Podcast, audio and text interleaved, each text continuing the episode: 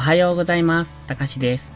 今朝も寝起きのポジティブ発言、笑顔で歯磨き、やっていきましょう。今日も絶好調です。今日はいつもと違って雑談チックにお話をしようと思います。今日のタイトルは、瞑想についてです。僕が朝活の一環としてやっている瞑想なんですけれども、そのことについて少しお話をしますね。だいぶ昔にも何度も挑戦したことがあるんですけどね。えっ、と、この瞑想すら継続できないぐらい継続力っていうのがなくって、最近になってやっとできるようになりました。まだ初めて数ヶ月、今年に入ってからかな？去年の年末ぐらいからかな？そのくらいからですので、ほんと数ヶ月なんですね。だから効果とかよくわからないんですが、少なくとも心の状態を整えるのには効果があるってことは分かりました。今日は僕がどんな感じで瞑想をしているのかをご紹介しようと思います。瞑想のやり方なんかの詳細は、ここで聞くよりも他のところで調べられた方が詳しくわかると思いますので、そちらをお勧めします。今回は瞑想雑談だと思ってお聞きいただけると幸いです。まず、朝起きて部屋が温まったらもう即開始です。椅子に座ってあぐらをかくんですね。手は下腹の前あたりで輪を描くように両手を合わせてます。えっと、いわゆる仏像がしているようなポーズですね。あの、多分皆さんがよくイメージするようなあんな感じです。そして、呼吸に集中。ただ、それだけなんです。これがね、なかなか難しいんですよね。すぐに雑念が入ってしまうんです。あの、余計なことを考えてしまう。で、雑念が入ったことに気づいたらまた再び呼吸に集中。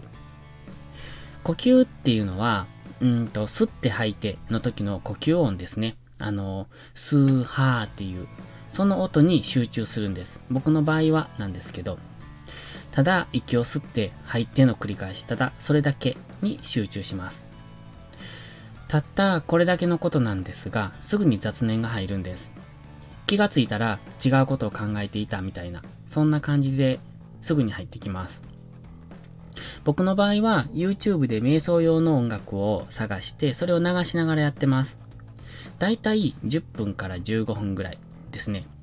本当はもっと長い方がいいのかもしれないんですが、とりあえず朝に取れる時間がそれくらいなので、まあ約10分ってところでしょうか。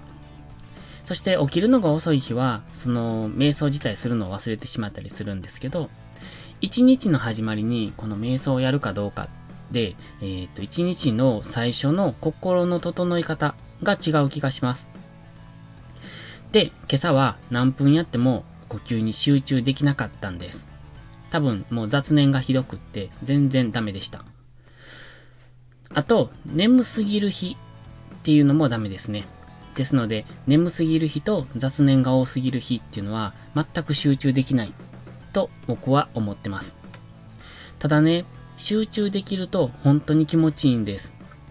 全神経を呼吸に集中して全てを忘れてそれだけをやるんです。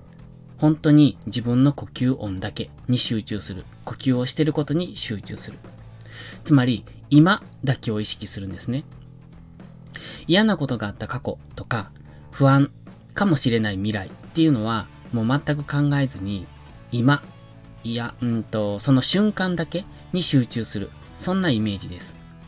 で、集中してると、うん、呼吸からさらにもう少し深く考えると、その、吸った息、えっ、ー、と、空気ですね、が体の中を巡るイメージ。そして今度、吐くときは体の奥底から空気が出ていくイメージ。そんな感じのイメージで集中したりします。